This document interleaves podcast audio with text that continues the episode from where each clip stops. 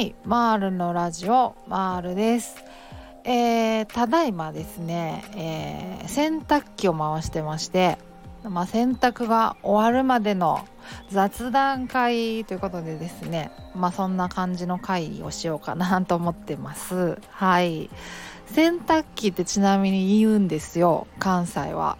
あのちっちゃい「つ」になるんですよ。洗濯機じゃなくて洗濯機って。なんかちっちゃい「つ」になるのがなんか関西特有って言われたことがあるんですけどあのプラスチックとかね。そう。水族館とか。なんかこう言うんですよね。そうそう。逆に関東ってどういうのっていつも思うんですけどプラスチックとかあの水族館とか洗濯機とかちゃんと発音するのかなってちょっとずっと疑問に思ってるんですけどどうなんですか？そうそうそう。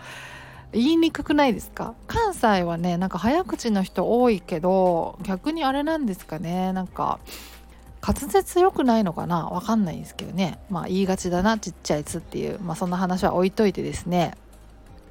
まあ今日は雑談ということで、まあ、さっきねあの本題というか認知行動療法の話もあの更新したんですけど、まあ、そちらはそちらであの聞いていただければなと思うんですけどこちらは雑談ということでですね私のこう大好きな旅の話をしたいなと思ってます。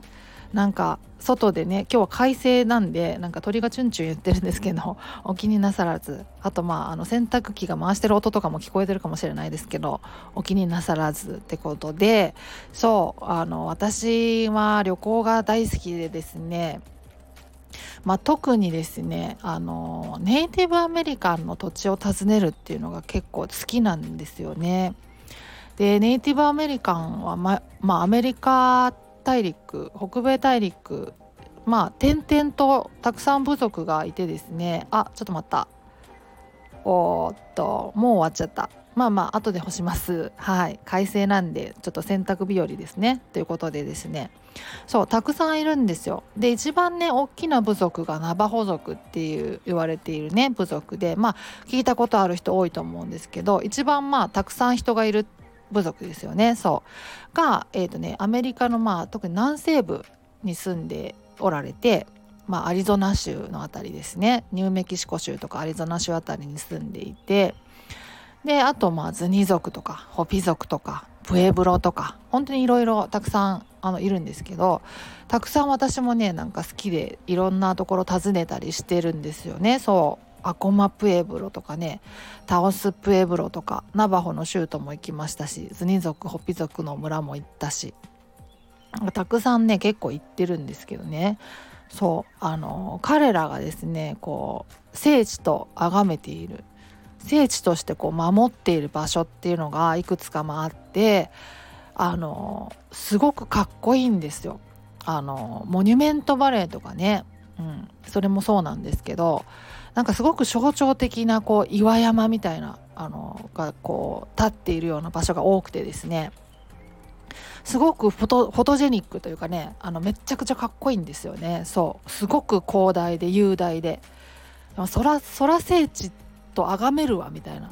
そう。そんな感じ。すごいねあのゾクゾクっとくるんですけどあのたくさんその聖地もね訪ねたりしたんですけどね。そうそうそう。あの特にですねあのゾクゾクっときたところがですねあのシップロックって言われてるところでそれはえっ、ー、とねニューメキシコ州かな。ニューメキシコ州の隣がまあアリゾナ州なんですけどちょうどその境目ぐらいにあったかなと思うんですね。そのまあアリゾナかそれこそニューメキシコ州の南の方にギャラップっていう町があってで私そのインディアンジュエリーとかも好きなんですけどインディアンジュエリーがのお店がたくさんあるところがあるんですよ。ギャラップっていう。それナバホのあの町の近くなんですけどナバホ族の人がですねそのインディアンジュエリーあのシルバージュエリーを作るのが得意な部族なんですよね。そう。でまああの日本でもねよく見ると思うんですけどあのシルバーのねあのジュエリーですよ。バングルとか。あのネックレスのトップとかね。そうそう。あのシルバーを刻印してるようなやつでまあ特にターコイズとかがあしらわれてたりねするようなやつが。まあ日本でもあのセレクトショップなんかでねあの大抵置いてあると思うんでそうそうそう。あの見たことあると思うんですけどそうそうそういうのを作るのが得意なのがナバホ族なんですよねナバホとかズニーとかホピとかが得意なんですけどが南西部にね特に住んでるのででギャラップの街とかにそういうお店がたくさんあるんですよね。そうで私好きなんであのギャラップの街も何回か行ったことあってそうでギャラップの街をひたすら北上するとですねそのシップロックっていうのがあるんですよ。あちなみにそのギャラップをちょっと北に行くとあのナバホのナバホネーションっていうねナバホのま住んでるあの地区があってでそのナバホの州都もあるんですけどナバホの州都がそのウィンドウロックって言われている場所でそれこそあれですよその岩にですねぽっかり穴が開いたもう本当に窓みたいにポカッと穴が開いたようなやつがあるんですよね。そうそれもまたかっこよくてですねそれも行ったことあるんですけどそう。それもねいいんですけどね。それをさらにですねひたすら北上するとシップロックっていうのがあってですねあのサムネにをあれにしますね。サムネをあのシップロックの写真にしときますね。そう。あの Google マップとかねシップロックって入れるとまあ、あの出てくるかなとも思うんですけどそう気になる方見て見ていただければとあの場所的にもあの写真も出てくるかなと思うんで。そうそう。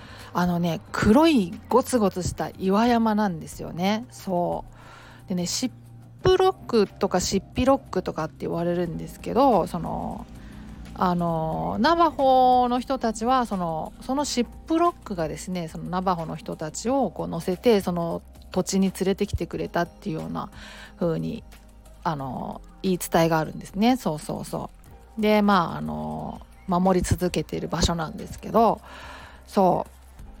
でねまあ地質学的にはまあ火山云々の話なんですよ。火山のなんかこう通り道みたいになっててそれで隆起した場所みたいな感じらしいんですけどなんかそれこそねその船ってねあの船が通った後ってこう波立つじゃないですか。こう奇跡ができるじゃないですか。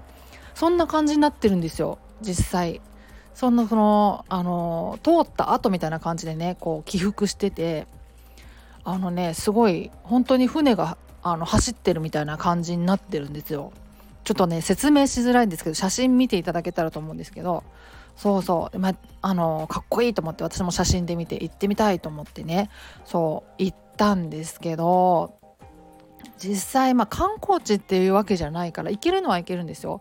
行ってもいいんですけどあの観光地っていう感じじゃないからあの別に人がたくさんいるわけでもなしお店があるわけでもなし受付とかがあるわけでもなしっていう場所なんでなんかねすごくねあのポツネンっていう感じでねこうあの荒野にこうそれだけポツンとあるっていう感じでですねなんかすごい圧倒的な感じなんですよね。あのねその大きさとかで言うとねそのモニュメントバレーとかあとまあキャニオン・デ・シェイとかあのスパイダーロックとか他にいろいろあるんですけどそういうなんか規模感で言うとそれそうそれと比較するとなんかそうでもないんですけどでもねなんか圧倒的な迫力でなんかねそう結構近づいていってもいい感じだったんですよ。別にそのダメとは書いてなくてまあ、あんまり登るのは良くないっていう話は聞いたことがあってあの聖地だからね。そう。ただまあ近づいてみる分には問題ないって聞いてたからそう、まあ、近くまで行けるだけ行ってみようかなって、まあ、車で行ったんですけど思ったんですけどね。あまりにもなんか怖くってなんかゾクゾクしちゃってなんか怖いんですけどって思っちゃってなんかやっぱ黒い岩肌がねすごくゴツゴツしててねなんかなんかすごい不気味な感じだったんですよ。なんか怖ーって思っちゃってなんかすごい近づけなくてですね。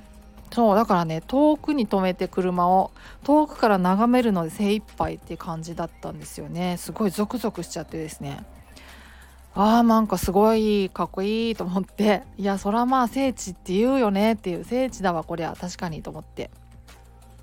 まあただただなんかなんかゾクゾクしたなっていう記憶があってです。本当とすごい鳥肌立っちゃったんですよね。そう怖くてなんか。そういう場所だったなっていう思ってそういう思い出があります。ちなみにこうシップロックっていう街もあるんですね。その近くに。このシップロックの街がですねなんかどうやら治安が悪いらしいっていう話をですね小耳に挟んでそう。だからそれもそれはそれで怖かったのかもしれないですけどね。そそうなんか治安がすごい悪いらしいって聞いてたから。そう。だからねあの街には立ち寄らずひたすらそのあの岩の方だけ行ってあの帰ってきたんですけどね。そう。そんな感じでした。そう。でもなんかね本当にあのネイティブアメリカンの聖地ってめちゃくちゃかっこいいんですよね。そう。ゾクゾクするんですよ。そうなんですよ。でまあ観光地っていうわけでもないからそのモニュメントバレーぐらい有名になると割と観光地ですよ。あの国定公園でもあるしホテルとかも近くにあったりしてね。そう割と人がたくさんいるんですけどまあそそそこまで観光地化されてないところの方が多いから人気もなくてですね。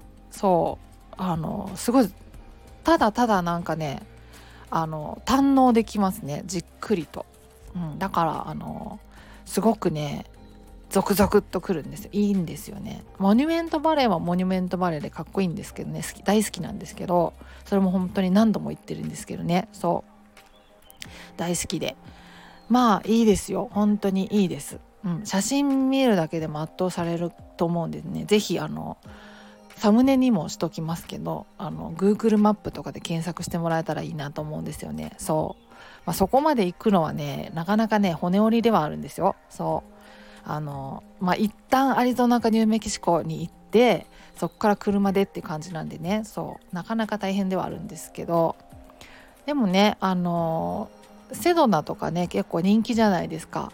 そう。あの割と行きたいなとかっていうあの声も聞くし行ったことあるよっていう話も聞くから割と観光地としては日本の中でも有名かなと思うんですけどそのセドナからも行けなくはない。あまあ行けないか。結構遠いかな。遠いかな。距離感がねとにかくあの大陸でかすぎるんであの隣の町があの車で34時間みたいな そういう距離感だったりするからまあまあなかなか移動が大変なんですけどね。そう。私もでもまた行きたいなって常々思ってるんですよ。